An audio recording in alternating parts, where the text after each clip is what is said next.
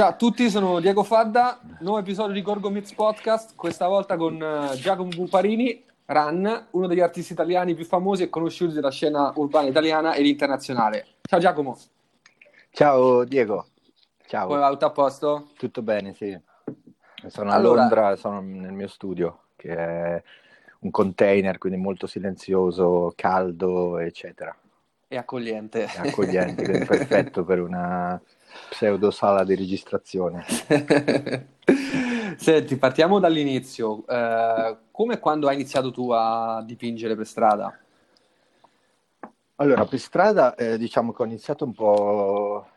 Ehm, ho iniziato facendo graffiti quando ero, diciamo, un teenager un po'. E tutto, eh, devo dire che è stato un po' un collegamento con lo skateboard. Cioè, quando andavo okay. in skate, quando ero molto piccolo, eh, ricordo, non so se qualcuno si ricorda di questa rivista che era un po' l'unica in Italia che si chiamava Skate, che era una rivista piccolina che però era magica proprio, cioè, ehm, cioè sia ti spiegava un po' le, i tricks, come farli, eccetera. Poi c'era sempre, alla fine c'era sempre una parte di graffiti, c'erano, mi ricordo, i TDK di Milano che pubblicavano delle robette lì, eccetera. Questo prima ancora di AL, Alleanza okay. Latina, che era un'altra sì, storica. storica. Eh, quindi un po' è passato da, dallo skate al, diciamo, sia alla musica, rap, ai centri sociali, eh, dove insomma dove vabbè, si vedevano un sacco di graffiti già dipinti sui muri, eccetera. Quindi quella roba mi aveva intrigato tantissimo. E, e poi ecco, sono passato ai graffiti, cosa che anche magari io venendo da Ancona o da, dalla provincia d'Ancona, lì c'è stata una scena fortissima dei graffiti già dagli anni 90. Eh, c'era un sacco di crew, poi c'è stato il Jewish Festival che hanno fatto, che era stata una gem enorme da dove la gente è venuta praticamente da tutta Europa. Ok. Eh, cioè era, era, stata una roba molto potente. E poi in Ancona c'era Damage che aveva un negozio, praticamente un negozio di graffiti, cioè lui dipingeva tipo le carene dei scooter, i caschi, le magliette, a parte essere un, un writers della Madonna, era, insomma in Ancona c'era una, una scena fortissima, c'era anche un sacco di competizione cosa okay. che a me non, non, è che mi piaceva molto. E poi io non è che ero molto abile con gli spray, uh, quindi era difficile un po' entrare nella, nella scena con la gente. C'era, c'erano già diverse crew, c'era la CT, c'erano i Spirits, uh, c'era Drugo, Buso, gente che ancora tra l'altro dipinge.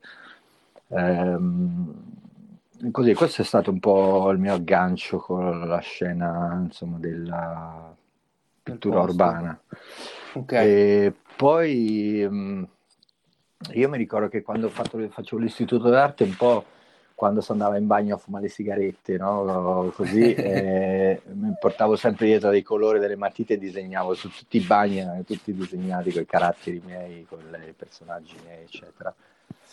E da lì da lì dopo, anni dopo io sono, sono andato a Firenze, ho vissuto a Firenze per diversi anni e lì veramente ho iniziato un po' a dipingere per strada, diciamo un po' gli esordi, il modo in cui dipingo tuttora, cioè con pennelli, eh, okay. barili di colore, rulli, eccetera. Facevo delle robe molto spontanee, molto primitive, nel senso che non è che seguivo troppo una linea, mi ero, inventato un po' un modo mio di dipingere, scrivevo delle robe assurde sui muri, anche un po' tipo il dialetto anconetano, insomma era così. Però anche questa cosa secondo me fatto, mi ha fatto un po' gioco perché alla fine era molto diversa da quello che facevano tutti. Infatti, quegli anni lì a Firenze, per esempio, mi ricordo che già c'era, lì c'erano i, um, i Piers, che erano uh, una crew fiorentina, old school, la manette, quindi già me l'ero un po' messi contro una volta, c'era stata una volta che avevo disegnato un personaggio lunghissimo, cioè in orizzontale, gigantesco, ero andato appena appena sopra una tag di uno di questi. Disastro. E lì proprio mi hanno preso per di giù, come si dice. Quindi, eh, dopo da lì sempre ho seguitato comunque a, a, frequentare posti occupati, centri sociali tipo il CPA, l'Elettro più, l'Emerson uh, di Firenze. Okay eccetera, e lì, eh, vabbè, lì pitturavo a manetta, sia mi, mi chiedevano di venire a dipingere, eccetera, e, e così.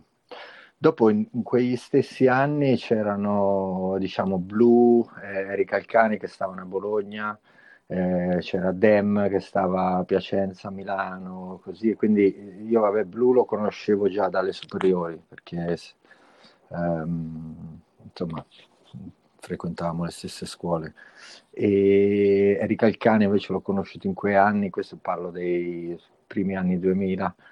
Ok. Insomma, parallelamente facevamo la stessa cosa in posti diversi, più o meno ci conoscevamo, quindi dopo ci, un po' ci invitavamo a vicenda nei posti per delle piccole gem o semplicemente per delle pittate su lungolinea o eccetera. E quindi niente dopo sì c'era state avevamo fatto delle collaborazioni insieme. Un po' era nato un po' tipo uno stile praticamente. Ok e, sì quello forse è stato un po' l'inizio delle cose una volta c'era stata la street parade di Bologna parlo okay, del sì. boh, forse era tipo 2003 e, ehm, e c'era, cioè, quelle street parade erano meravigliose perché erano proprio anarchiche completamente. Eh, migliaia di persone che seguivano i camion con i sound system, eccetera, e noi andavamo in giro ma, col volto coperto a dipingere lungo le strade principali praticamente. Sempre in dei modi un po' messi male, eccetera, però facevamo un po' il cazzo che volevamo praticamente. Fantastico. Sì. E poi volevo chiederti cosa, cosa rappresentano i tuoi personaggi? Allora, quello che rappresentano, adesso aspetta, vediamo, però quello che ti dico è che mh, penso che la prima volta che ho iniziato a fare questo, questi personaggi è stato eh, una volta a Livorno dipinto per uh, il, uh, il, PAC 180 si chiamava, che era un, uh, un, centro, diciamo si chiama il centro Basaia, un centro di, um, di arte terapia che sta a Livorno, è molto famoso e molto, anche molto, molto bello come posto, dovrebbe esserci in ogni città un posto del genere.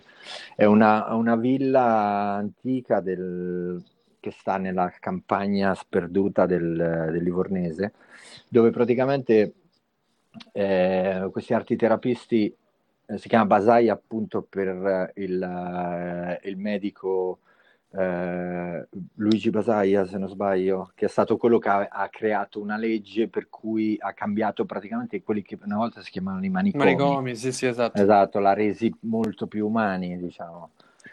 Um, allora, in questo posto dove appunto ci sono laboratori dove i pazienti creano arte, sculture, pitture, eccetera, sono dei posti, un posto meraviglioso, hanno un sacco di spazio, eccetera.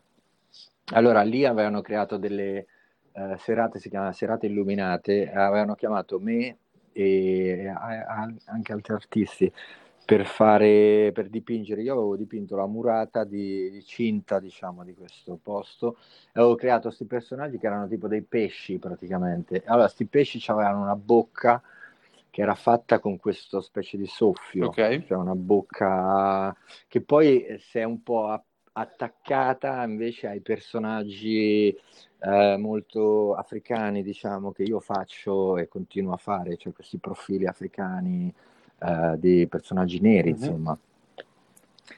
Eh, quello che rappresentano, ma eh, forse, forse sono so un po' un alter ego mio, nel senso forse quello che vorrei essere o quello che vorrei sembrare, non lo so. Però mh, mm, sì, non lo so, mi affascinano molto i visi eh, tribali o mh, mm, sì, comunque che vengono da posti abbastanza primitivi eccetera. Poi non lo so, penso sempre che in un certo qual modo un fisico nero ci abbia qualcosa un po' di superiore, cioè, ehm, non so, questo l'ho anche appurato quando sono stato in Africa, dove i, dove, dove gli uomini, devo dire in particolare molto più delle donne, so di specie di, di, di, dei sulla terra. Adesso io non so gay, sono molto straight, però eh, gli uomini so, cioè, sono incredibili, anche perché un giorno un tipo mi ha detto guarda qui devi, devi essere cioè ti devi tenere in forma perché qui non vuoi andare all'ospedale, qua non è il caso. cioè, meglio che fai esercizi e ti tieni in salute piuttosto che... Chiaro. Piuttosto che non... Mm, poi non lo so, a me mi è sempre interessato il corpo umano, cioè sono sempre stato decisamente molto, anzi esclusivamente figurativo e quindi eh, sia l'anatomia, sia il corpo, le mani, esatto. i visi, sono cose che mi interessano. Poi è una cosa che mi ha un po' attaccato mia madre, nel senso che mia madre per esempio è, è stata sempre un'artista, cioè lei non si è mai definita artista, sempre più artigiana, perché ha fatto sempre cose per gli altri eh, dipingendo mh, oggetti e poi vendendoli dentro un negozio. Quindi, però se lo prendi da un certo punto di vista, sì che era, sì che è, era un artista. E quindi lei ci ha sempre avuto questa roba di dia, devi disegnare bene, devi un po' studiare l'anatomia, eccetera, cosa che io ho fatto un po' a metà, quindi mi sono inventato un po' la mia anatomia. E, e poi, vabbè, insomma, le cose sono andate così. E, ehm, e niente, questo, quindi sì, i personaggi miei vengono un po' dalla... Non lo so, poi vabbè, parlo di mia madre come di un'ispirazione, cosa che è vero, però, però penso anche sempre che anche mio padre mi ha dato, per esempio, un, un, sacco di ispirazione, perché lui, non avendoci a che fare assolutamente con niente di artistico nella sua vita, okay. però, per esempio, era un grande collezionista di fumetti. Io nel nel, dal piccolo paesino da cui vengo c'era una cosa a fine c'era una fiera a fine agosto che facevano tutti gli anni che era la fiera e mostra del fumetto okay. che era anche molto abbastanza rinomata nel senso che non lo so la più vicina mostra del genere forse era a Rimini o forse a Bologna non lo so Comunque, quindi ci veniva un sacco di gente e ci sono stati degli anni, forse negli anni 90, che era anche, si era espansa anche molto in maniera importante. Venivano anche, a parte c'erano un sacco di bancarelle con dei fumetti introvabili, okay, roba okay, underground, sì. Uh, sì, roba in, underground italiana, di cui mio padre era un collezionista, quindi Frigidaire, Il Male, eh, tutti i fumetti di Manara, che sono stati il primo erotismo che ho conosciuto. Ehm, eh, Pazienza, Liberatore, eh, Scozzari, tutti questi personaggi, tutti questi giganti del, del della, cre- della, creazione del fumetto, dell'immagine. E io ho fatto, sono stato talmente fortunato da averceli a casa, tutti questi libri, tutti questi fumetti, quindi ogni volta penso, vabbè, eh, tutti, tutti, dicono no? ah, hai preso da qualcuno nel tuo disegno, hai preso da qualcuno nella, nella tua famiglia che era artista, una famiglia artisti. Sì, però anche ci sono eh, tante cose che ti ispirano, che ti formano no? nella vita. C'è, c'è un, certo. sì, c'è un bellissimo detto in inglese che dice It takes a village to raise a child. Okay. Dire, no? cioè, ci vuole un intero villaggio per tirare su un bambino. Cioè, quello vuol dire che non è solo il tuo, eh, tuo padre e tua madre, ma è pure il vicino di casa che magari ha una piccola officina nel garage e ti, fa vedere delle cose piuttosto che, che ne so, un negoziante, un maestro di scuola o la madre di un amico, che, cioè, capito? Sì, sì, sì, l'ambiente. Insomma, se, siamo, siamo, delle spugne, alla fine prendiamo tutto quello che ci sta intorno e quindi, mh, mm, insomma, io sono stato ispirato molto da queste cose qua. Ho capito, ho capito. Poi volevo chiederti se c'è un tema ricorrente dietro i tuoi lavori.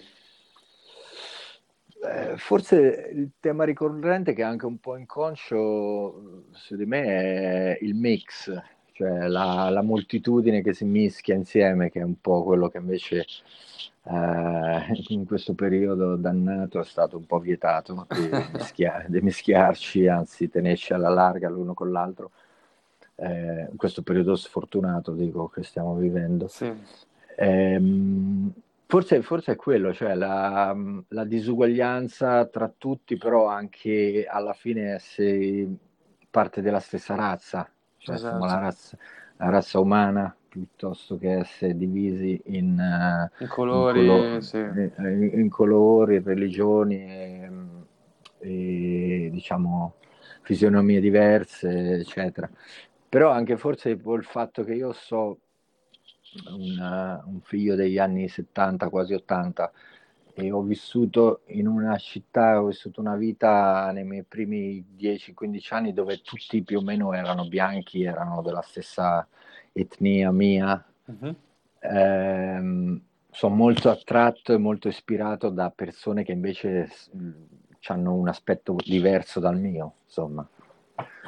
Poi bisognava anche vedere da dove veniamo, no? Questo anche, vabbè, questo è un discorso diverso, però bisogna anche vedere fino a quando vuoi, perché io posso dire, ah, io sono italiano da dieci generazioni, ma l'undici, sì, vabbè, l'undicesima generazione chissà da dove veniva, quindi bisogna sempre vedere da, fino a quando vuoi datare il tuo albero genealogico, esatto, da, sì. da dove arriva. Boh, magari sono io non lo so, penso sempre di essere un po' greco o, o croato. ci, ci, ci, sono dei siti dove puoi risalire a mm. più o meno a dove, da dove arrivi, no? Praticamente. Eh, eh, mi piacerebbe farlo, anche, quello dopo va ulteriormente anche magari fa un'analisi proprio del DNA. Eh, esatto, sì, sì, sì, sì, sono anche cose così e, e fa straridere perché magari non te l'aspetti, mm. ma da posti assurdi e esatto. impensabili e cose del genere. Magari so 20%, 20% ebreo, 30% irlandese e 50% eritreo. sì, cose così. Non lo so, esatto. Senti, poi, poi una cosa che, che, chiedo sempre perché è super interessante è, è qual è il tuo rapporto con lo spazio pubblico? Eh, lo spazio pubblico è importantissimo perché è il posto dove si crea il lavoro, dove c'è la performance del lavoro e dove anche uno ha l'interscambio con le persone, no? Sì. Quello, è, quello mi dà quasi il buzz, cioè mi dà proprio la, l'adrenalina quasi, nel senso che io, io per esempio non è che quando dipingo penso il 90 9% delle volte non è che ho l'adrenalina di essere sgamato e quindi di dove fa la fuga da quello che sto facendo. okay. Però, è, però vabbè, c'è sempre un po' quel, quell'elemento lì, c'è da qualche parte.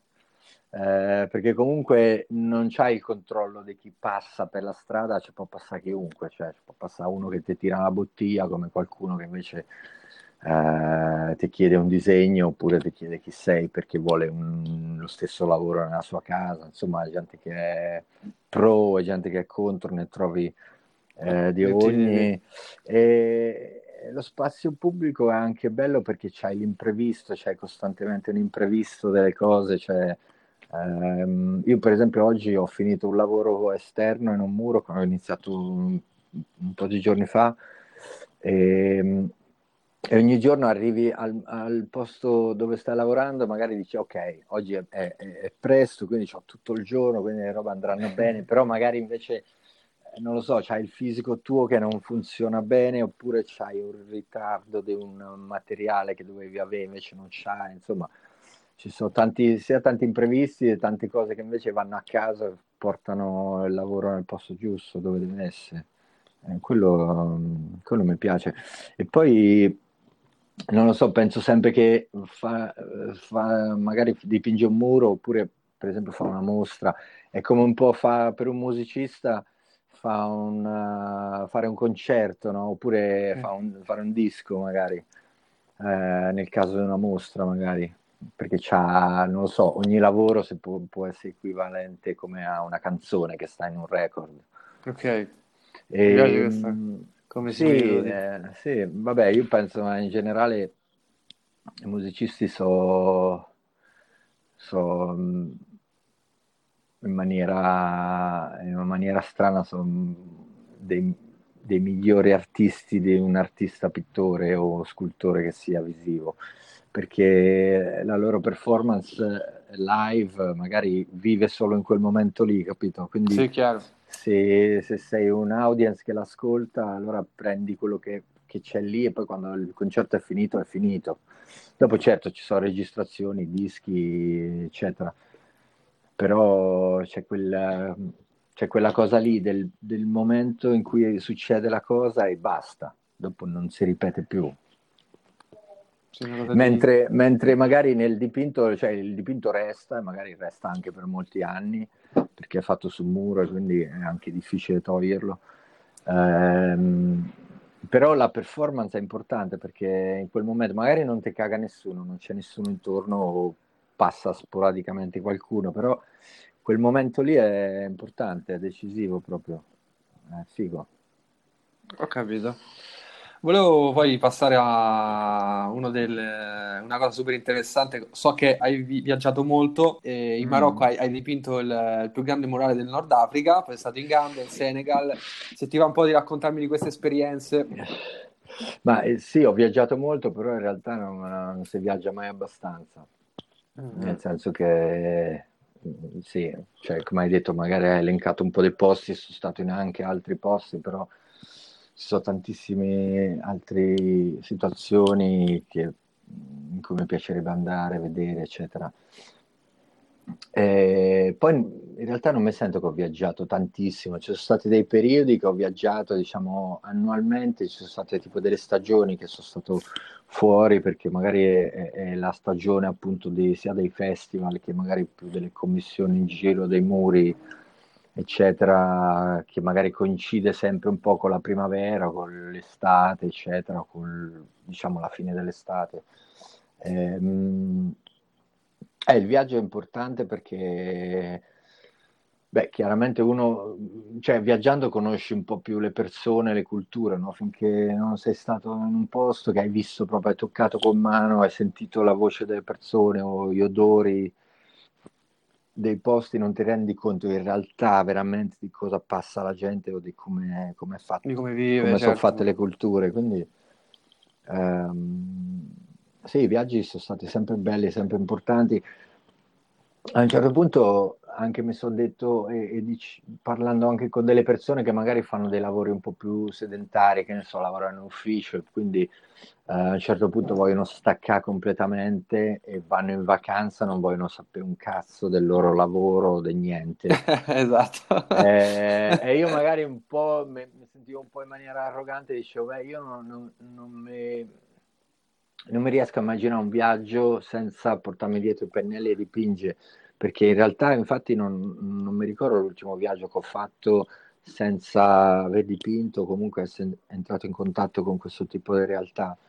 E, e penso che viaggiando e dipingendo uno eh, arriva un po' a un livello un po' più profondo del viaggio e della cultura in cui vai, no? perché c'hai a che fare con le persone, quindi entri proprio nelle case, c'hai a che fare che ne so, con, uh, una, um, con, con, dei, con, dei, negozianti che vendono i colori, cioè che fa con uno che affitta le piattaforme aeree, oppure cioè, devi, uno scambio. Sì, oppure devi fare dei meeting uh, in degli uffici, cioè è proprio appunto andare in giro lavorando, però alla fine non fai un lavoro palloso, fai un lavoro in cui la gente un po' conta in te, cioè ti, ti considera un po' un, un, invitato speciale piuttosto che un inviato.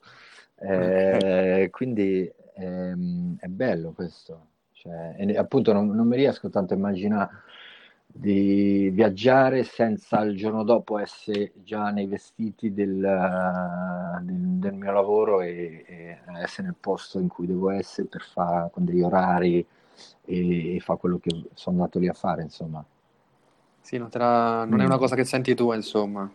Cioè, sento mio, sì, sento mio il dipingere, viaggiare e dipingere, non sento mio viaggiare, andare in una spiaggia a prendere il sole, magari. Cioè, magari suona un po' arrogante per chi invece fa un lavoro che con tutto il rispetto... No, no, vabbè, chiaro, chiaro, chiaro, è diverso. Però è cioè... un lavoro diverso e magari appunto ha bisogno proprio di, di staccare completamente con la realtà sua giornaliera mia, la, la, realtà mia giornaliera un po' continua anche all'estero, diciamo. Ok. Ehm, in un certo senso. E poi ecco, sì, comunque viaggiare non, è mai abbastanza, cioè sono state rare le volte che mi sono detto, ah, finalmente so a casa, cioè, cioè è sempre bello andare da un posto all'altro, eccetera, che poi anche, ecco, per me, cioè, non è stato raro, però lo, lo, apprezzo sempre molto quando succede, nel senso mi, mi considero pre- privilegiato per quello che faccio, perché cioè, c'è della gente che per tirare su uno stipendio deve comunque lavorare 8-10 ore in un ufficio, in una fabbrica, in un magazzino, io invece le mie 8-10 ore me le lavoro nello studio con i tempi miei, ehm, scelgo io cosa fare, magari ho anche il potere a un certo punto di dire no a certe cose e invece magari abbracciare le robe che mi interessano di più, eccetera. Sì, tra l'altro, tra, le varie, tra, le varie, tra le varie, i vari posti insomma, che, che, dove sei stato, mm. insomma, io, io, mi ricordavo per esempio i lavori quelli eh, in Gambia mm. e in Senegal che erano stati molto belli, che lì immagino che sia stato un impatto abbastanza eh, particolare e diverso rispetto a, eh, wow. a, all'Occidente, insomma. Eh, wow, sì, no, il, il, viaggio che ho fatto in Africa è stato ormai parecchi anni fa, perché è stato, sono stati sei anni fa. Era, guarda caso, era l'anno prima che diventassi padre. E, okay. mh, eh, non lo so, non era progettata questa cosa, però magari si dice, no, uno fa un viaggio, eh, entra nella giungla e poi quando esci sei un uomo. magari io, io non è che ho fatto una roba del genere, però ho fatto questo viaggio che è stato incredibile perché mh, il viaggio me lo so organizzato tutto da solo, cioè c'è stata proprio una, una spinta, anzi mi sono meravigliato sempre di questa specie di... Senso di sopravvivenza che ho avuto nel, sia nell'organizzarlo che poi nel viverlo sto viaggio. E, e io lì avevo contattato due persone principalmente dove poi mi sono diciamo aggrappato per appunto sopravvivere in questi due posti eh, uno era um, eh, Larry Makasuto che è un, um, una persona lui è inglese e ha un villaggio turistico eh, in Gambia eh, appunto Makasuto si chiama la zona dove sta lui, che è, che è una specie di riserva naturale. E lui ha costruito questo villaggio turistico che è molto, cioè non è un posto dove la gente normale può andare perché c'è anche dei prezzi assurdi, cioè comunque è un villaggio turistico, non è che lui fa beneficenza, però è anche un personaggio, cioè lui è un personaggio interessante, vive lì da praticamente più di metà della sua vita. Ehm, devo dire una roba un po' spiacevole è che tutti i bianchi o gli europei che ho conosciuto lì hanno un po' sta, sta, sta cosa di diventare un po' cinici. Cioè, te che arrivi, che sei no, per i diritti umani, eccetera, anche loro sono per i diritti umani, non è che sono dei schiavisti assolutamente, però, però diventi un po' cinico nel senso che quando ti immergi in quella realtà lì e ci vivi per tanti anni, un po' eh, la mentalità un po' ti cambia, sia perché c'hai, eh, cioè comunque c'hai a che fare con la realtà lì e quindi non, non, ti puoi sempre mantenere la tua di mentalità, la mentalità tua un po' ti cambia, insomma. Okay. Eh, vabbè, insomma, tagliando corto, io sono andato sono stato lì ospite da lui che lui organizza Wide Open Walls si chiama eh, sì, esatto, W o W no? e lui negli anni passati aveva organizzato diciamo chiamiamoli dei piccoli festival di street art nei villaggi che sono proprio dei villaggi cioè non so dei paesini cioè non c'hanno, non c'hanno nessun palo elettrico dove arriva la corrente elettrica cioè so, so dei posti che non, non mi sarei mai aspettato e appunto dove c'hanno una sola fontana d'acqua in mezzo al villaggio, le case sono fatte sì dei mattoni, però sono tutte a un piano e sono fatte anche parecchio di terra, eh, eccetera. Lui negli anni scorsi aveva organizzato con degli artisti, l'aveva spediti lì. Eh, lui chiaramente ha provvisto le, le, pitture e anche la logistica, quindi è lui che ti porta nei posti, con, cioè magari non lui personalmente, però chi per lui, insomma, ti fa conoscere i posti, eccetera. E quindi io ero arrivato lì, eh, ho avuto un'ospitalità incredibile perché mi ricordo la prima sera che ero arrivato, ero arrivato, non so, alle 10 di notte con l'aereo a, a Banjul, che è la capitale del Gambia. Eh, lui mi era venuto a prendere chiaramente perché mm, cioè, sono dei, po- sì, so dei posti dove comunque te hai bisogno di qualcuno di lì, del posto, uh, perché sennò chissà dove vai a finire, insomma. Sì. Poi tra l'altro una volta un tipo mi aveva, detto, guarda, Af- eh, Gambia è l'Africa for beginners, cioè l'Africa per, per okay. i principianti. Io ho detto, madonna, pensa cos'è tipo la Nigeria. O, o Comunque io ero arrivato quella notte, mi erano venuti a prendere questa macchina, mi portano al villaggio, quindi di notte non avevo capito bene com'era. Poi mi accompagnano io con la borsa su lungo sta passerella in mezzo a... In mezzo alle, alle, piante, gli alberi così, e in fondo vedevo il fiume, cioè l'acqua. E arrivavamo lì e c'era questo catamarano, praticamente un catamarano abbandonato che gli avevano regalato a lui. Cioè un catamarano che non funzionava, non poteva navigare, era attraccato lì e basta. E mi ha detto, questa è tuo, la tua stanza per, prossimi, per le prossime settimane, ti va bene? e io ho detto, Madonna, questo è il sogno della vita mia, essere un catamarano in un fiume in Africa, cioè era stupendo. E ogni mattina mi svegliavo, avevo tipo le scimmie sopra il catamarano, ehm, sti, ogni tanto vedevo queste donne che arrivavano con le canoe con dei maceti enormi per tagliare le ostriche sulle radici delle, man- delle mangrovie, eccetera. C'era una roba incredibile. E io lì praticamente andavo, lì ho dipinto tutti i giorni perché ero lì proprio allucinato completamente. Non, e non, nemmeno mandava veramente di essere, capito, il prossimo bianco che arriva lì e fa il turista e vuole andare a vedere i posti. Cioè, sì, sì, non, non, c'era niente di più bello per me da fare, di dipingere, andare lì, ero sempre circondato da bambini in continuazione decine di bambini che venivano lì, mi toccavano, mi chiedevano le robe, cioè era incredibile. eh, tra l'altro ho delle registrazioni fatte col telefono di tutti i vocali di questi fioli, di questi bambini che mi chiedevano le cose, eccetera. Sono bellissime.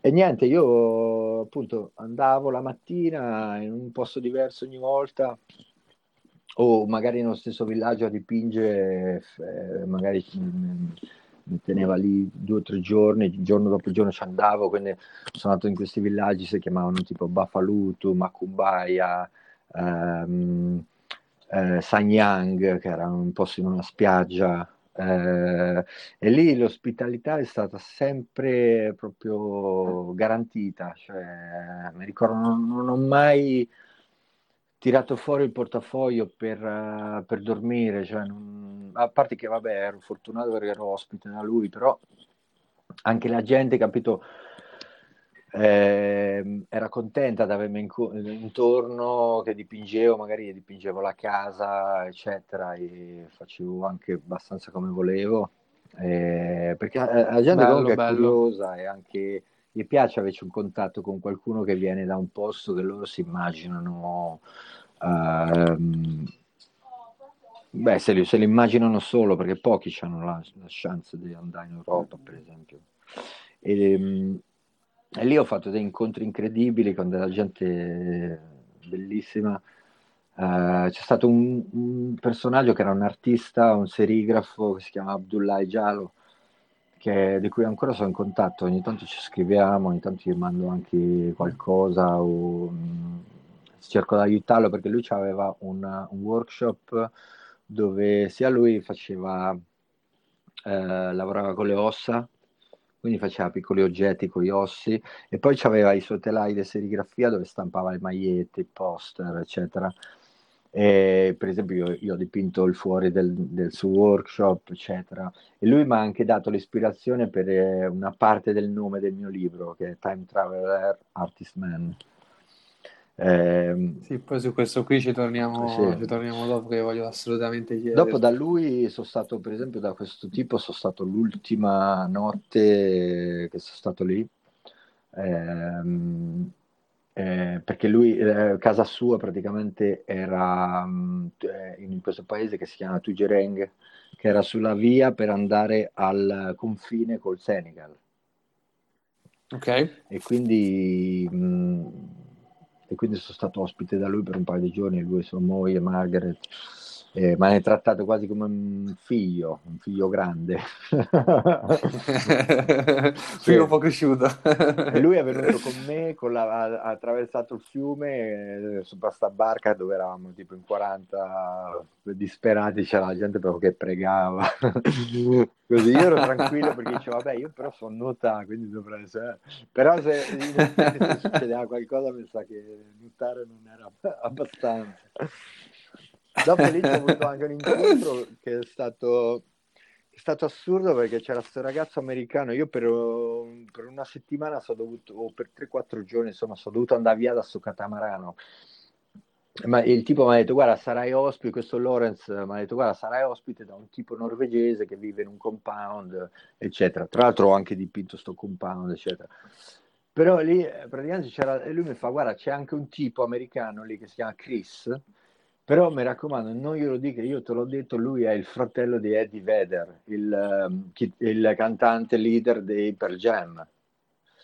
Ah, e io ho detto, ma, okay, ma come, come, cazzo faccio a non dirlo?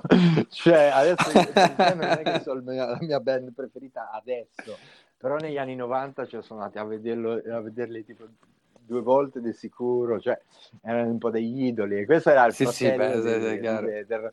e io ci ho passato 3-4 giorni con questo Chris che era simpaticissimo. E, e eh, oggi, al giorno d'oggi un po' mi pento che invece noi ho detto senti eh, io lo so chi sei parliamo so seriamente, so chi sei. è stata sempre un po' una falsità di non dire. Dopo eh, lui a un certo punto secondo me me lo voleva un po' far capire perché mi, mi, mi raccontava degli aneddoti eh, tipo che mi dice ah una volta eravamo io David Rodman dei Chicago Bulls e che ne so il chitarrista dei Metallica. Oh, il chitarrista dei Metallica diceva ma che, che, scusa chi sei te? Però invece sti gan- come fai sti ganci, gente? Vabbè poi eh, niente. Eh, dopo da, dalla Gambia insomma sono andato in Senegal dove sono stato ospite invece di un, di un tipo italiano um, di cui siamo diventati quasi adesso anche un po' dei mesi, ah, forse sì, un po' che non ci sentiamo, però lui si chiama Mauro, lui e suo figlio Teo. E Mauro è un ceramista, lui vive a Dakar da 30 anni.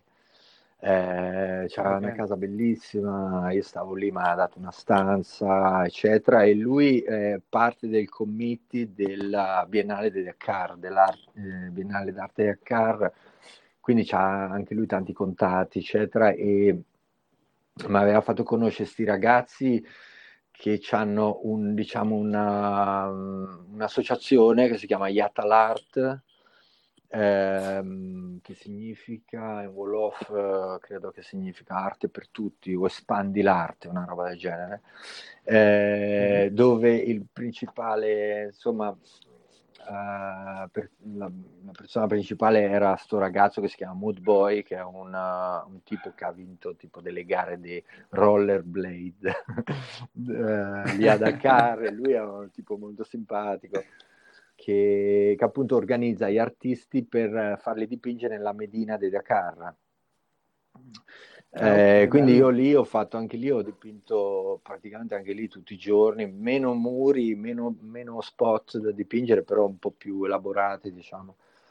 Eh, e lì ho dipinto sto muro terribile perché era un muro che praticamente era un'officina meccanica, quindi era piena di, di spruzzi d'olio di motore sul muro, poi c'era le capre intorno insomma, erano tutte situazioni sempre così paradossali, assurde. Cioè, io mentre dipingevo c'erano tre o quattro tipi che cambiavano il motore, lo mettevano da un camion, lo mettevano in un trattore, poi, eh, capito? E io, eh, io sì, sì, robe. Era sempre un po' strano perché appunto lì c'è che fa con un altro tipo di realtà, cioè non, non è Shoreditch o Notting Hill, o capito, Hackney o Roma, il quartiere di... Mh, il Pratello del, del, Bologna, insomma, dove fai la street art, cioè lì chiaramente è una roba diversa e, però era sia benvenuta che anche, tra l'altro non è che era una roba che non conoscevano, il dipinge sui muri, perché i dipinti sui muri c'è solo dappertutto, sia politici che, che sì, magari, sì, che ne so, dei, mm, sì, come, come, come, ci sono da noi in Italia, no? che, che le scritte politiche sui muri o le scritte che tifano per una squadra di calcio oppure de- parlano sì, o robe d'amore, d'amore cioè, citazioni esatto. strane, sì, sì, chiaro. chiaro, chiaro, chiaro. Senti, poi restando sempre sul tema dei viaggi, no? So che hai realizzato un docufilm con Gastone Clementi sul tuo viaggio a, a Shenzhen in Cina. Se ti va di raccontare un po' questa esperienza. Eh, allora, l'esperienza del, sia del docufilm e del viaggio sono son parallele, però non, non sono proprio la stessa cosa, nel senso che, cioè, sono due cose un po' diverse, nel senso che il, um, vabbè, il viaggio è stato, per me era la terza volta che andavo a Shenzhen. E, um, sono sempre, sono sempre, andato dalle stesse persone che mi hanno chiamato per, uh, sì, per fare dei lavori praticamente sempre stato a Shenzhen, sempre stato più o meno nello stesso quartiere della città, quindi non è che posso dire di aver visto la Cina nemmeno un po'. Um, Shenzhen è una città che magari adesso se ne sente anche parlare di più, è una città gigantesca, cioè infatti il primo effetto che mi aveva fatto da Shenzhen tornando a Londra era proprio era come se tornassi in un paesino dove le case sono tutte piccoline, eh, persone per quanto ce ne so tante in giro in confronto non, è, sì, non è comparabile, non è comparabile sì, sì. E, mm, e, lì questa volta nel 2018 eravamo andati per la Biennale d'Architettura appunto che era, era stata diciamo presa in mano da questo studio di architetti che diciamo chiamiamoli so, i miei clienti diciamo eh, quindi loro hanno curato tante cose all'interno di questa biennale.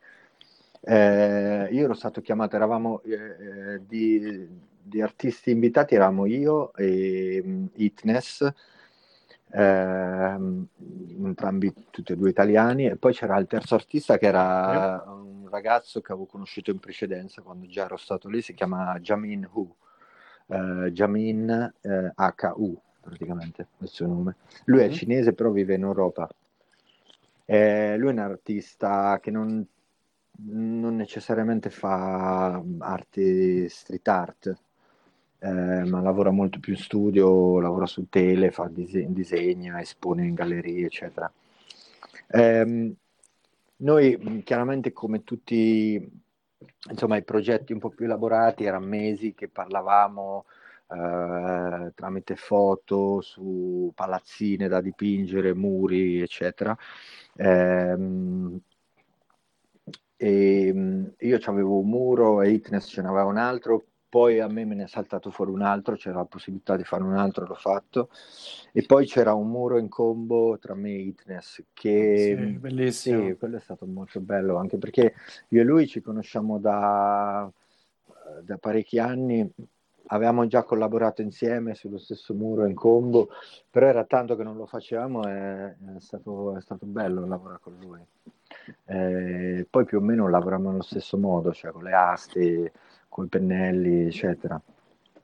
E, ehm, e niente, lì ci sono state susseguirsi di tanti eventi, eccetera. Io ci avevo avuto la possibilità di portarmi con me un assistente, quindi ho, chiamato, l'ho chiesto a Gastone eh, se lui voleva venire a documentare, a filmare le cose, perché comunque sono cose che vanno filmate, vanno documentate, sia...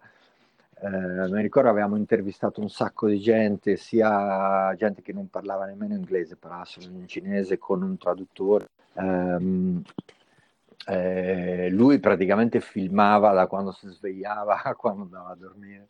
Infatti avevamo un sacco di ore e ore di girato.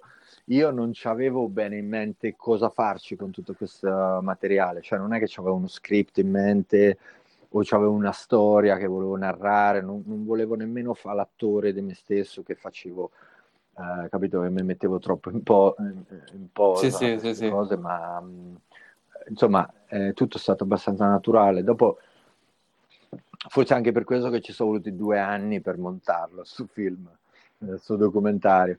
Dopo, eh, insomma, ognuno faceva il suo lavoro nel suo posto. Jamin eh, era quello che magari aveva meno domestichezza con uno spazio grande da dipingere. E poi lui, lui fa un lavoro molto, devo dire, molto orientale, molto cinese come tipo di stile è anche molto complesso, cioè lui ci, infila un sacco di simboli, ehm, è sempre tutto figurativo. Lui aveva fatto in questo, in questo muro l'aveva come sezionato, come se te togliessi i muri da una casa e quindi poi vedevi il dentro.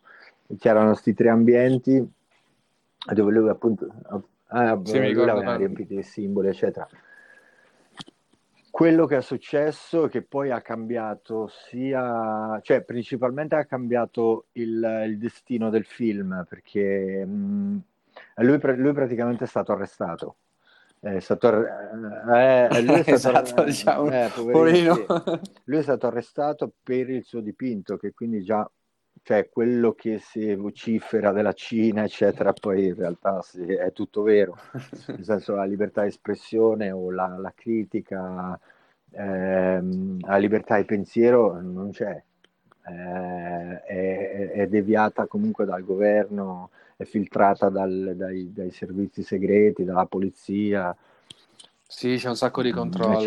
Purtroppo credo che è un po' la direzione dove sta andando tutto il resto del mondo, perché Comunque, eh, oddio, speriamo di no, certo, no. Eh, la democrazia a volte diventa un una, una, parola un po' trasparente. Mm. Mm.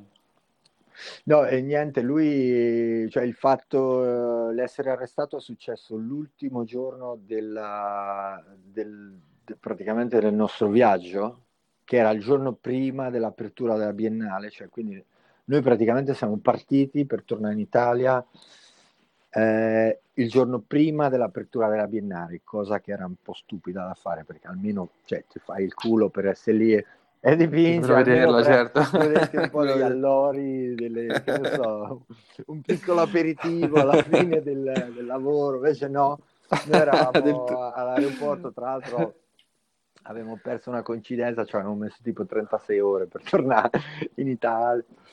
e in quel frangente lì, mentre noi stavamo appunto a scambiare i biglietti e non capirci un cazzo con uh, le hostess all'aeroporto, eccetera, lui era stato incappucciato con una busta di plastica da, da una dozzina di poliziotti, portato via è stato uh, solamente, cioè tra virgolette, solamente 5 giorni in un centro di detenzione dove appunto non c'aveva né la possibilità di usare il telefono, niente, quindi immaginate che anche che paura, cioè. e allora il fatto, il fatto, è successo perché lui tra tutti questi simboli ci ha messo all'interno della, anzi proprio al centro del suo dipinto, ci ha messo una, una sedia, ha dipinto una sedia blu allora, sta sedia blu è il simbolo, eh, simboleggia questo eh, scrittore, attivista dei diritti umani e anche una, um, uno che è anche stato molto, molto importante nella, nel, nella storia cinese degli ultimi dieci anni, vent'anni forse che è questo personaggio che si chiamava, purtroppo è morto e è morto in carcere, non il mio amico Jamin chiaramente, ma eh, eh, questo, sì, sì, la... attivista che si chiama eh, Liu Xiaobo, eh, Liu eh, L-I-U-X-I-A-O-B-O, eh, c- cinese chiaramente. Okay. lui è stato prigioniero politico. Ehm, e tra l'altro, andando indietro negli anni, lui ha anche avuto a che fare con uh, Piazza Tiananmen, uh, eccetera. Tra l'altro, Infatti, se non sbaglio, lui sì. ci ha avuto, a parte è stato rilevante appunto per i diritti umani, eccetera. Però lui ci ha esatto. avuto. Nonché mi pare premio eh, Nobel anche per la pace nel 2010. è stato conseguito il uh, premio Nobel per la pace perché lui ha praticamente evitato che tra l'altro c'è stata in piazza di Tiananmen la strage, però poteva anche essere molto più terribile, ma grazie a lui sono stati evitati tantissimi morti, diciamo. Allora, lui eh, dopo averci avuto il premio Nobel appunto per la pace, però non è potuto andare a ritirare il premio a, in, a Stoccolma dove fa la cerimonia e quindi perché appunto era in prigione, era imprigionato e appunto invece che la sua presenza c'era questa sedia vuota blu che eh, simboleggiava lui che non c'era perché non c'era potuto andare. Allora Jamin ha ha messo questa sedia che chiaramente, cioè io, io, per esempio devo essere sincero, non, non, non lo conoscevo, non, non, sapevo nemmeno della rilevanza di questo simbolo, però cosa è successo? Lui mentre nella sua uh, produzione, cioè nel suo momento, di, mentre lui dipingeva, che comunque è durato per uh, diversi giorni, settimane, il suo muro, lui ci ha messo parecchio a farlo. Allora, in uno di questi momenti c'è stato un tizio dall'audience che, che gli ha chiesto proprio come un, un curioso che ti fa una domanda no? mentre stai a dipingere, tanto si raduna sempre sì, un po' sì. di gente, specialmente se sei in un paese come Shenzhen dove non è che succede tutti i giorni che qualcuno sta a dipingere un muro. Allora, questo tipo gli ha fatto, ma quella è la sedia di Louis Chapeau. E, e, e Jamin, forse mh, con un minimo di ingenuità, però comunque gli ha risposto sì, e lui però non lo dia a nessuno perché uh, voglio, che il mio dipinto, voglio che il mio dipinto resta, quindi... E, e, probabilmente questa, non so come chiamarla, però probabilmente era tipo una specie di spia. In certo uno snitch. Un, un, un, uno snitch. Uno sbirro. sì, uno snitch. uno snitcher. E, ehm, vabbè, dopo sta voce comunque da questo, tis, da questo tipo qua è andata a un giornale, eh, vari giornalisti l'hanno contattato dicendo guarda che ti stanno cancellando il muro, lui è andato questo appunto la sera prima della cerimonia dell'apertura del, della Biennale, lui è corso al muro e lì l'hanno preso, l'hanno arrestato. Quindi noi ci avevamo avuto la notizia, il nostro amico arrestato nello stesso evento dove avevamo partecipato noi, praticamente l'avevamo saputo una settimana dopo, capito? Perché le comunic- tra una roba della comunicazione e lui uh, che non poteva comunicarlo, eccetera. Quindi la, la, la, notizia ci è arrivata molto dopo. Noi chiaramente eravamo disperati, sconcertati, però non è che c'era tanto che potevamo fare, insomma. Dopo, no, vabbè, chiaro, chiaro. dopo chiaramente questa cosa, come dicevo, ha cambiato un po' il destino del film perché tra il fatto che noi avevamo uh, girato il film, dipinto, eh, era andato tutto bene, sapendo sta roba, comunque ci siamo detti, vabbè, adesso non, non è che possiamo fare, non è che possiamo portare avanti lo stesso prodotto di, no, film chiaro, senza... di cui ci avevamo certo. prima. Quindi chiaro, chiaro. dopo c'è stato lui molto coraggiosamente, tra l'altro ci ha anche inviato una, un'intervista che ha fatto in Francia, quando per fortuna è potuto tornare in Francia, e infatti l'intervista è nel film, eccetera. Vabbè, adesso praticamente ho raccontato tutto il film, eh, tutta la fine, non lo, non lo guardo, non c'è più bisogno di guardarlo. No, secondo me lo, lo, secondo me lo vanno a vedere dopo sta, questo plot twist mm. dell'arresto, secondo me. Dopo, vabbè, nel film ci sono io che dipingo, c'è un'intervista a Hitness, ehm, molto faticosa perché Hitness non, non compare col, col, suo viso, quindi avevo, Gastone ha dovuto trovare degli escamotage per non filmarlo, fil- filmandogli solo la barba. e eh, poi ci sono io che parlo sì, del, insomma, un po' della mia storia, un po' dei sogni, dei ricordi, del disegno, eccetera. No, però è un bel film, cioè un bel prodotto, Gastone è molto bravo.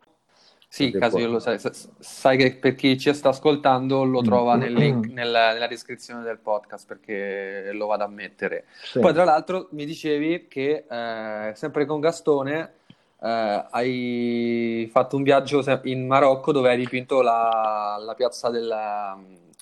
Eh, Mula Hassan si chiama la piazza. Eh, esatto, Mula Hassan. E, eh, quella lì è anche stata fatta per, sempre per una biennale che è la Biennale dei, delle Arti di Marrakesh e, mm,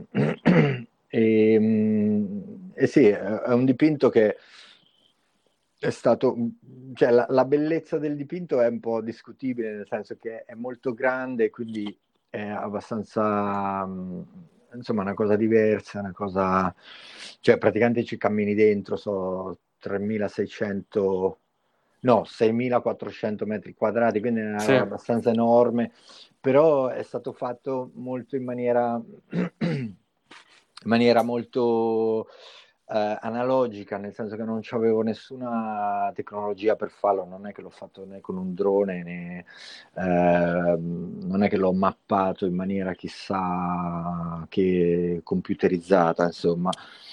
E, e, diciamo che un po' si vede dalla, dal fatto, dalla distruzione dei personaggi o del dipinto, però è stata una bella esperienza e non è stata troppo invasiva nel senso che il dipinto poi è scomparso naturalmente, cioè avevano promesso di pulirlo con dei getti d'acqua, ma poi invece in realtà eh, sia per un uh, modo di fare magari marocchino non è successo in quel modo lì, ma si è, si è un po' di, eh, di, disintegrato naturalmente con la, con la salsedine, con l'acqua, con la gente che ci passava sopra, eccetera. E, quello mi ha preso tipo una decina di giorni per farlo e mh, lì praticamente mi ero scaricato una foto da Google uh, Earth l'avevo, okay. stamp- l'avevo stampata in un foglio A4 avevo disegnato lo sketch l'avevo ridisegnato sopra la foto di Google Earth e poi praticamente utilizzavo una torretta che era un ristorante che stava un angolo, in un angolo di questa piazza e con dei walkie talkie, avevamo usato dei walkie talkie. Ah, bellissimo. io stavo sulla torretta, il mio amico stava sulla, sulla piazza e, e, io praticamente lo dirigevo dove andare. Lui praticamente spruzzava per terra dei punti, eh, chiamandoli con delle lettere, poi praticamente unendo i punti ho fatto lo sketch in pratica. Ah, ok, ok, Ho sketchato il muro, proprio come una settimana enigmistica quasi. Senti, poi io so che sei da tanti anni a Londra e, e volevo chiederti un po' qual è il tuo rapporto con, con questa città che immagino che ti abbia mm. influenzato parecchio. Eh sì, Londra mi ha influenzato tantissimo.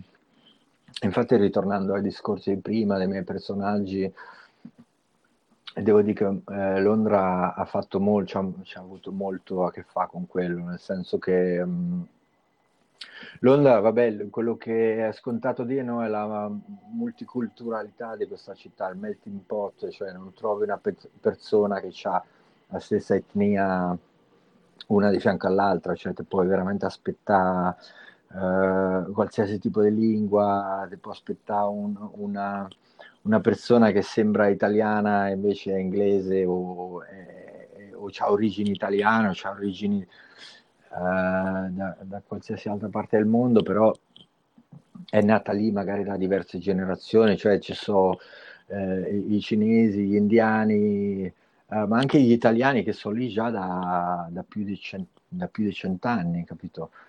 E quindi quello è una roba insostituibile, penso, forse è la città che ha questa caratteristica più di ogni altra nel mondo, dico, perché forse anche più di New York eh, in quel senso lì. Eh, boh, io, io, vivo qua da, da, diversi anni ormai, quindi la chiamo casa mia proprio, nel senso è parecchi anni che ci vivo, ho anche creato una piccola famiglia qua e non lo so, ci ho avuto anche alti e bassi, sono andato dentro e fuori dal piacerla, da farmela piacere, da, invece da odiarla completamente. Eh, ma questa è anche una caratteristica abbastanza comune di questa città, cioè se senti chiunque ti dice la stessa cosa. Sono andato un po' oltre adesso al fatto della, del tempo meteorologico, cioè non me ne frega un cazzo. Classico. cioè, se piove, piove. Poi, e poi paradossalmente negli ultimi anni ho anche sperimentato, cioè ho anche notato questa cosa che comunque quando invece nella regione mia eh, piove sempre, magari perché è primavera e quindi ci sono le piogge, eccetera, qui magari non piove per uh, due mesi, capito? Quindi, ah, ok, ok. Eh, sai... È un po' un mito, un po' da sfatare ogni tanto. Dopo, chiaramente, quando arriva il, la stagione tosta e il brutto tempo, quello è, è reale e magari non smette mai di piovere o comunque il cielo azzurro non lo vedi per diversi giorni. Ehm, quello lì. Però la, forse la parola che associo più a Londra è l'opportunità, cioè ci sono tante, tantissime opportunità. Vabbè, chiaro, cioè una città di milioni di abitanti, cioè la gente lavora, scambia, fa è sempre più o meno aperta, a parte domani che arriva il lockdown number two. si chiudono tutti. Si chiuderà tutto. ehm, e quindi non lo so, adesso penso che non ne potrei più fare a meno. Poi io in questo spaccato di tutti questi anni che ho vissuto a Londra so anche, ho anche vissuto in Italia perché comunque avevo l'opportunità di andarci, sono andato lì con la mia famiglia, avevo vissuto lì per un paio d'anni, è stato molto bello, però ci sono delle cose che come che ormai non, forse credo che non ne posso più fare meno cioè, è difficile per me vivere senza il mare, senza l'orizzonte del mare blu dove sono nato, eccetera. Però è anche difficile. Sì, tra l'altro ad Ancona, proprio su, a tema mare, hai dipinto quel bellissimo murale che, che si chiama Oltre il mare, se non ricordo male. Oltre, mare, sì. Sì, sì, oltremare, esatto, proprio sì, nel oltre... periodo in cui eri, eri tornato. Oltremare è stato sì un dipinto che ho fatto vicino ad Ancona, nella mia città, eh, appunto nei, in questi anni che ho vissuto lì, nel 2018, è stata una cosa molto clamorosa perché non, non esisteva un altro di, di, murales alto 30 metri in una piccola cittadina, quindi è stato anche bello, cioè una bella cosa da vedere in questa città. Non, non, non lo dico perché l'ho fatto io, ma perché è abbastanza, insomma, risalta abbastanza come cosa. Poi i tipi che me l'hanno hanno commissionato sono stati anche furbi e generosi e l'hanno eh, illuminato, quindi di notte è illuminato. Sì, sì, bellissimo. Eh, dopo c'è stata gente bellissimo. che si è lamentata anche delle, si è lamentata delle Italia classica polemica. Eh, vabbè, oh, da una parte eh, li, li, capisco perché anche a me le luci notturne mi, mi, mi rompono un po' i coglioni, nel senso la notte è fatta per essere scura, eh, solo illuminata dalla luna. Tra l'altro, sempre cambiando, mm. Cioè, no, anzi, sempre restando in tema, eh, durante il tuo periodo che hai fatto in Italia avevi aperto anche una mostra che era fuori luogo ad Ancona, mm. se ti va un po' di parlarmi di questa e di quelle che insomma eh, ti ricordi di più tra le mostre varie che hai fatto? Sì, Fuori Luogo è anche stata una mostra che ho fatto in questi anni che ho vissuto in Italia, negli ultimi 3-4 anni. Eh, e Fuori Luogo è, è, stata una mostra incredibile per me perché ci ho avuto la possibilità di espandere la mostra non solo nella galleria dove è stata fatta, che era la Galleria Puccini, d'Ancona, sì, d'Ancona ma anche all'esterno della, della galleria, e cioè, non, non, cioè nei muri della città, ma non a livello di dipingere i muri, ma a livello del, del come si chiama, dell'attacchinaggio del, um, di, dei poster. Uh, praticamente io, io, ho fatto tutta questa mostra intorno ai poster, i poster che abbiamo noi che so sia pubblicitari affissioni, affissioni sì, sì. esatto, scusa, non mi veniva il termine. Um, mi veniva il termine attacchinaggio, che era quello che, faccio, che facciamo noi per le feste o per gli eventi, eccetera. Eh, quindi eh, io, io, ho dipinto su dei poster che ho, diciamo, rubato dalla strada, l'ho staccati, eh, sai questi poster che hanno livelli e livelli di poster uno dietro l'altro, attaccati sì. con la colla appunto dalle affissioni comunali. L'ho imbiancati e ho dipinto, diciamo, le, le opere le ho dipinte su questa carta qui. Gli originali erano esposti in galleria, dopo i, i, gli originali sono stati fotografati e sono stati stampati da una um, tipografia. Eh, mm-hmm. La tipografia l'ha consegnati alle affissioni e le affissioni le hanno attaccati in giro per Ancona. Quindi, Bellissimo. capito, è stata una roba incredibile. Io, tra l'altro, avevo anche detto alla gente, gli avevo detto, guarda, quando la mostra sta per finire o comunque quando volete, fate stato di coraggio di andarli a staccare, così ce l'avete cioè, avete sti poster enormi. Siete originali di Run a casa. eh beh, cioè, non, non proprio originali, bello, però, bello. però, per esempio c'avevano questo particolare che era la, il timbro con la data dell'affissione, che è una cosa comunque... Okay. cioè che gli dà un po' un'originalità, cioè questi poster provenivano dalla strada, comunque erano stati, cioè erano, erano passati attraverso un processo che era stato quello non solo del oh vado in una copisteria mi stampo un poster di un originale, cioè questi poster avevano vissuto all'esterno per diverse settimane e mesi. E, ehm, e io ho sempre pensato che una roba del genere era stata diciamo orchestrata e fatta da diverse persone, tra l'altro c'era anche un po' lo stampino del comune comunque per fare una roba del genere. Però mm-hmm. è una roba che in un'altra città non sarebbe stata possibile, capito? Perché cioè in una città grossa, magari dove un ufficio sta da una parte, uno dall'altra, è difficile. Sì, mille autorizzazioni. È, sì, sì, è chiaro, difficile chiaro. entrare in comunicazione e coordinare una roba del genere. Invece lì era stato, era stato fighissimo, cioè troppo bello. E infatti tanta gente l'aveva anche recuperato questi poster, io ce n'ho anche alcuni che erano appunto copie degli originali, eccetera. E sì, era stato molto particolare. Poi avevamo fatto un catalogo, insomma, era, andata, era andato tutto liscio, diciamo. tutto lì. Sì. E, um, questa sì è una delle mosse che mi ricordo di più, anche che apprezzo di più che ho fatto. Eh, dopo, vabbè, altre principali mostre, la, la, prima, veramente, la prima mostra che posso dire che è stata una, un, un solo show mio a Londra si chiamava Dancer Master e devo dire semplicemente era, un, era, era, stata una produzione abbastanza gigante di, di lavori, forse anche troppi.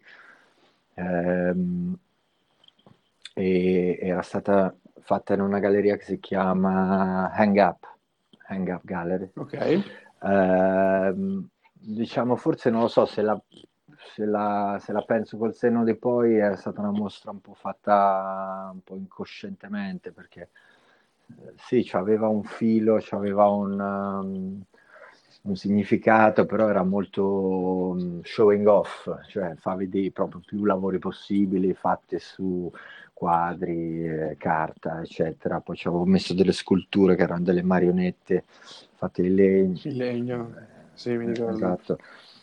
Dopo, dopo nel 2014 io ho iniziato a lavorare proprio in maniera abbastanza costante con la Howard Griffin Gallery, che adesso è una galleria che non esiste più, che aveva una, una galleria a Londra e una a Los Angeles. E io ho fatto una mostra nel 2014 che si chiama Parabola di G, che anche era abbastanza complessa.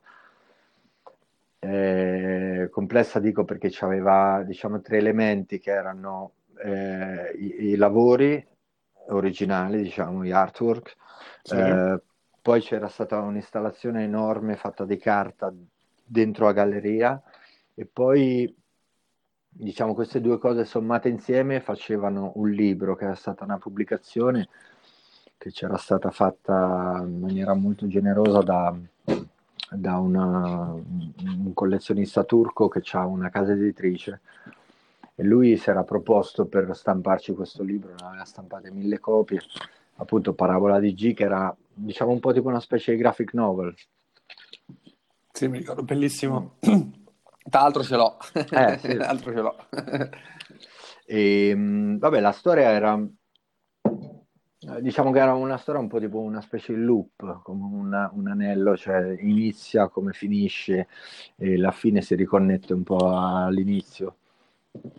E, e era una cosa abbastanza, mm, non lo so se posso dire spirituale o... Mm, beh, non so se, se spirituale è il termine giusto, però aveva a che fare con la, con la nascita, la nascita di una stella, eh, la morte di una stella e, e, la stella quando muore crea qualcos'altro, crea un'altra vita, eccetera. E poi appunto io era un periodo che stavo aspettando il mio bambino o la mia, o okay, la mia quindi... bambina, anzi non si sapeva al tempo. E, ehm, e quindi vabbè, c'aveva tutti un po' questi elementi mh, del genere, c'aveva un po' questo personaggio che passava attraverso vari stati uh, un po' eterei, che erano le stelle, il deserto, uh, l'acqua, la guerra, la, la, società, eccetera. E quindi poi ne usciva fuori e ritornava Stella, insomma. Quindi un po' la, un po', sì, un po' tipo la storia nostra in realtà. dust to dust. Dust to dust. Yeah. e poi e, sì, e poi un'altra mostra magari Beh, la, la, la, mostra che ho fatto in seguito con la stessa galleria è stata invece Los Angeles, che è stata una mostra Man is God, God. Ehm, che era una mostra un po' incentrata sull'antropologia invece, eh, quindi sul pensiero della storia dell'uomo, del pensiero dell'uomo, anche sulla... Ehm, il worshipping, come si dice, l'adorazione, l'adorazione di, mm-hmm. di qualcosa, di una, di, delle pietre, delle statue, di, trovare un significato, a, cioè dare un significato anzi a, a diciamo, un, un, oggetto per farlo diventare importante, per farlo diventare un po' il tuo capo. E poi anche mm-hmm. però il fatto che invece oggi siamo un po' i dei di noi stessi, non lo so, cioè c'era un, un discorso del genere che che mm, sì, che composto... una riflessione interpersonale, sì, sì, mi ricordo. Che poi era, quello lì era un po', cioè tutta questa idea mi era venuta perché io mm, non sapendo praticamente niente di antropologia, però eh, da diversi anni faccio parte di un, um, beh, non è, nemmeno lo posso chiamare un collettivo, è un gruppo di persone che organiz- organizzano eh, io, io, non sono un organizzatore, io partecipo, però eh, queste persone okay. organizzano un festival, un piccolo festival che si svolge il 20 giugno, che è la notte del solstizio d'estate. E questo gruppo di persone è fatto da degli antropologi e invece da gente che semplicemente vuole stare insieme, ascoltare delle storie e raccontare delle storie. E noi per ogni anno, chiaramente quest'anno non c'è stato per tutte le storie. Che... Sì, vicende sono il Covid. Eh, sì. Però noi praticamente andiamo in un, in un luogo che è un, un, circolo di pietre che sta in Inghilterra che si chiama Avery. E, um, questo circolo è, è molto ampio, non, non, si può vedere in un solo cioè in, un, in una sola fotografia diciamo è, è molto grande ha un raggio di 3 km quindi se pietre ah, okay, so, organizzate ma sparse in, un, in, una spirale gigantesca praticamente. Ehm, e noi praticamente prendiamo questo terreno, lo affittiamo ogni anno per una settimana, il festival è fatto di tante persone, tanti bambini, noi siamo lì, eh, in questa settimana mangiamo insieme, parliamo, stiamo intorno al fuoco, eccetera, non, non avevamo nemmeno energia elettrica. Cioè avevamo un generatore e basta. E, mm, e, dopo durante questa settimana però faccia, c'è anche un, una, una, camminata fatta, portata avanti da questo antropologo che è un professore di antropologia dell'Università di Londra, eh, che è anche un amico, e lui in questa camminata che dura tutta la giornata praticamente, e lui spiega un po' le teorie e le storie che ci sono intorno a queste pietre e è una roba talmente affascinante che eh, cioè, questo, questo, meeting succede a giugno. Io per i, per i, tre mesi che seguono questa data ci, ci penso in continuazione, capito? E quell'anno lì sì. è successo che avevo questa mostra davanti e l'ho voluta basare un po' tutta su questo discorso qua. Su questo sì. tema. Quindi la mostra è stata fatta principalmente quello che... Eh, sia io che magari anche altre persone si ricordano di questa mostra, erano delle sculture fatte di cartapesta gigantesche, che erano sette teste gigantesche che stavano all'interno esatto, della galleria dove uno ci poteva insomma girare intorno. Era l'installazione, insomma, era un'installazione che poi faceva proseguire dentro la mostra dove dopo c'erano monotipi, eh, dipinti, eh, dei lavori serigrafici che avevo fatto. E, ehm, dopo io ho lavorato con la Galleria Varsi di Roma, lavoro, di Roma, sì, esatto. tuttora cioè abbiamo una collaborazione, ho fatto una mostra da solo che si chiama L'uomo con la coda, Esatto, sì, anche quella con un'installazione in mezzo, mi ricordo. Sì.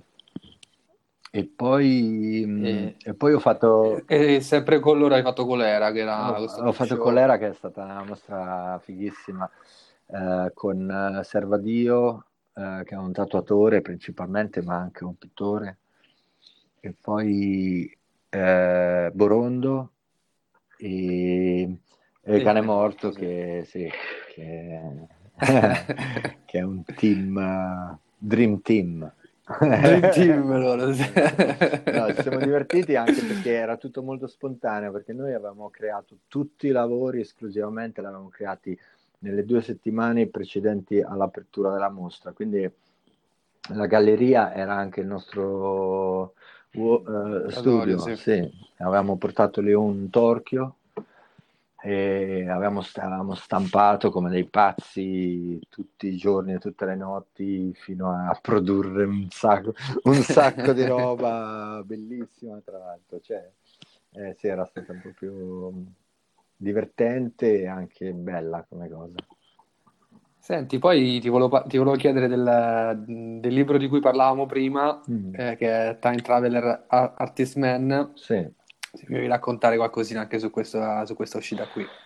Ma madonna, lì è la prima volta che ci ho avuto a che fare un po' con l'editoria, proprio quella, cioè, mi viene da dire quella vera, ma non è che la, l'editoria DIY che ti fai da solo non è vera, però questa c'ha tutto, no? C'ha tutta una serie di cose che, che, adesso un po' veramente mi viene un po' da voler mettermi alla larga da questo tipo di cose, perché sì, è un meccanismo boh, per, il, per, il, livello per cui l'ho fatto io, cioè per il livello anche di gente che mi conosce o che che può diciamo acquistare un libro del genere è un po' tipo una missione suicida è stata nel senso che eh, sì è tutto molto complicato nel, diciamo, nel, mondo, dei, nelle, mondo dell'editoria e chi, chi, ne fa parte o chi avuto chi ne ha fatto parte insomma secondo me mi può dare ragione perché è una roba molto difficile cioè io mi aspettavo che magari ogni, ogni libreria che io eh, conoscevo, magari bastava una telefonata per fargli eh, ordinare i libri, magari ne ordinavano, che ne so, una decina, ce l'avevano sempre lì in stock. Invece dopo mi è stata fatta, mi è suonata sta sveglia che mi ha detto, ehi Giacomo, sveglia, non funziona. Eh, no, sì, è complicato. Poi è stato anche un parto veramente mette insieme il libro perché devo dire la verità mi ci sono voluti quasi tre anni e Time Traveler Artist Man è stato cioè quando ho trovato quando mi è venuto in mente il nome del, del libro ero al settimo cielo perché quello è già una roba grossa no? trovare un, ti- un, titolo per un certo. progetto che fai sia che sia una mostra che per un post o qualsiasi cosa è, è è già tanta roba, però vabbè, io semplicemente ho voluto fare un libro che raccoglieva un po' tutti i lavori miei. Ehm, l'ho diciamo Esatto. diviso a metà, quindi la prima parte del libro sono tutti i lavori che faccio in studio, eh, sia show nelle gallerie, sia stampe, dipinti su tela, disegni, sketchbook, ci ho voluto mettere un sacco di, di scan, di, di, scannerizzazione proprio di sketchbook. Eh, ci ho voluto mettere dei sogni scritti perché io ho questa attitudine a scrivermi i sogni dopo che quando avevo vent'anni ho letto un libro sul, sugli scacchi. Sul, sul gioco Ok, degli scacchi ho letto questo libro e, e e il libro iniziava parlando dei sogni e come uno se li dovrebbe scrivere, cioè scriverti i sogni senza badare all'ortografia, alla calligrafia e senza dover fare nessuna azione prima di scrivere il sogno, perché ogni cosa che fai già ti, come una gomma, cancella un po' le parole del sogno. Ok, questa è Eh, super sì, questo mi interessante. piace dirlo perché secondo me è una roba anche molto terapeutica scriverli. Però uno non li può scrivere il pomeriggio a metà deve essere la prima cosa che fai praticamente. E tante volte è anche impossibile perché magari se vivi già con qualcuno che ti dice buongiorno eh, già la, la, tua risposta ah, già, già la tua risposta già cancelli un po' il sogno. Vabbè comunque insomma ci ho voluto mettere anche questo eh, ci ho voluto mettere le cartoline perché a me piacciono molto le cartoline come oggetto che viaggia um, e c'ha un po', sì, che viaggia al mondo e c'ha anche questa parte oscura che non sai dove va a finire in, in, in dei tavoli del, dell'ufficio postale o nel magazzino, poi arriva in una borsa di qualcuno e poi finalmente forse dopo essere passato in un aereo arriva da chi, dal destinatario. Eh, quindi ci ho messo questo, eh, questo nella prima metà del libro. E poi invece la seconda metà so più che altro murales, anzi eh, so principalmente murales in uh, cinque o sei continenti dove sono stato stati. E mh, sì, cioè, quindi c'è una raccolta anche dei muri che ho fatto sia in Africa, poi in, in Gambia e Senegal, poi c'è un muro che ho fatto parecchi anni fa ormai in, Pol- in Polonia, poi sì ci sono i muri che ho fatto in Cina, non eh, gli ultimi perché eh, il libro è uscito nel 2016. E, ehm, mh, poi c'è il pezzo che ho fatto in Marocco, che sono riuscito a mettercelo. Eh, insomma, Vabbè, Italia ovviamente. Eh, sì, poi c'è, sì, certo, c'è una sezione Italia con tutti i muri che ho fatto da Sant'Arcangelo di Romagna a Firenze a ad Ancona, um, insomma, sì.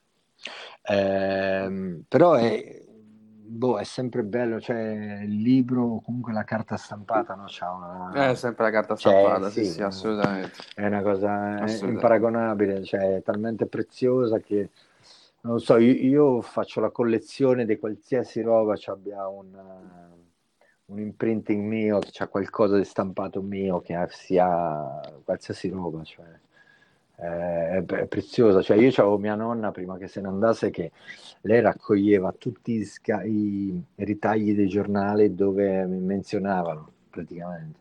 Ah, grande. E, eh, ce n'aveva diversi dentro una cartellina, cioè, andava così orgogliosa, eppure io ero orgogliosissima di questa roba, sia che lei li collezionava, sia di, insomma, di essere presente da qualche parte. Poi certo, certo, dopo, chiaro, dopo chiaro. magari i giornali qualcuno, cioè o anch'io insomma a un certo punto li usi per accendere il fuoco, però eh, sono sempre una roba che da qualche parte resta. E poi vabbè, principalmente un libro è una roba preziosa, insomma, molto molto più preziosa del, di internet. Assolutamente sì. Senti, poi volevo chiederti, concludendo, che progetti futuri hai in questo, mm. questo periodo? Ma io con una tempistica eccezionale, eccezionale praticamente sto aprendo un negozio. cioè, apre... il periodo più bello sì, per uh, novembre 2020. Uh, eh, una settimana prima del lockdown, o anzi dopo il lockdown, perché non sono pronto per niente. Eh, no, ci ho avuto l'opportunità, mi è stata proposta, è stata posta un'opportunità di prendere un posto in affitto a una cifra ragionevole ehm, nel quartiere dove vivo, che è Clapton, qua a Londra. E, ehm, e quindi vabbè, sia ho bisogno di averci uno studio, cioè ho uno studio ora, ma dovrò andarmene presto, quindi sposterò il mio studio lì e poi E poi c'ho anche un piccolo spazio espositivo lì dentro, cioè è una stanza, non ti crede che è chissà cosa. Okay. Eh, però c'ha, la vet- c'ha, una doppia vetrina, poi è un negozio vecchio fatto tutto di legno, anche molto mh, uh, marcio, se posso dirlo, nel, nel senso che è, è stato anche abbandonato per un po' di tempo c'ha una licenza particolare, c'ha una gambling license, che sarebbe una licenza da gioco d'azzardo nel negozio che Vabbè, lì vai l'ho preso... nel seminterrato. Eh, eh, io poi non è che gioco a carte, quindi boh, semmai lo, lo affitterò una volta al mese a qualche giocatore di poker. E, no, eh, una, una, piccola galleria. Adesso io non, non, mi voglio assolutamente trasformare in un gallerista per niente, non ho nessun interesse in questo, però se posso magari eh, radunare di tanto in tanto degli artisti che stimo e che, che mi piacciono e che magari hanno una stessa um, insomma sì, sì, la stessa lunghezza eh, esatto, d'onda sì, sì. la stessa lunghezza d'onda mi piacerebbe molto farlo magari all'inizio creare dei group show Uh, robe del genere e farlo un po' funzionare in questo modo. Poi io sto sempre nell'idea che appena sono riuscito magari a, a, a tirare sui soldi dell'affitto, poi dopo ci posso anche essere un po' più sperimentale in certe robe, però ecco, non ho mai fatto niente del genere, quindi prima di capire bene magari ci devo fare un po' di, di esperienza in, in, questa cosa. E poi eh, parallelamente a questo comunque ho boh, lavori vari, commissioni, eccetera, progetti. Adesso ho un lavoro che comincio la settimana prossima, il 12 novembre, eh, in un museo di Cambridge eh, che si mm. chiama Fitzwilliam Museum, dove fanno una mostra con tutti gli oggetti che sono presenti nel museo, quindi sono più di non so se adesso sono tipo più di 500 oggetti, cioè ci sono da tipo monete romane o... Sì, sì, ehm, di tutto di più. Eh, sì, di tutto di più. E la, la, la, mostra, il tema della mostra è sul tatto, eh, ah, sul bello. tatto umano. E, mh, e, io praticamente sono l'unico artista vivente di, questa, di questa mostra, tutti gli altri sono morti da più di cent'anni. E io, eh, il mio lavoro sarà un lavoro sul muro di, di, questa galleria, in una delle stanze del museo. E poi mi piacerebbe in generale continuare a lavorare con l'editoria, magari um, eh, curarmi e stamparmi da solo il mio prossimo libro. Mi piacerebbe fare anche dei libri per bambini con delle storie, o sì, non lo so. Penso che più vado avanti con gli anni, più nell'esperienza mia e più voglio, vorrei eliminare le, le dimensioni medie delle cose. Quindi mi piacerebbe concentrarmi sulle cose piccole o sulle cose grandi. Ma tutto quello okay. che è nel mezzo magari sempre mi interessa un po' di meno. Ho capito. Allora, grazie, grazie Giacomo per questa, per questa intervista. Questo è Gorgomit Podcast. Io sono Diego Fadda. Ciao. Ok, grazie. Ciao.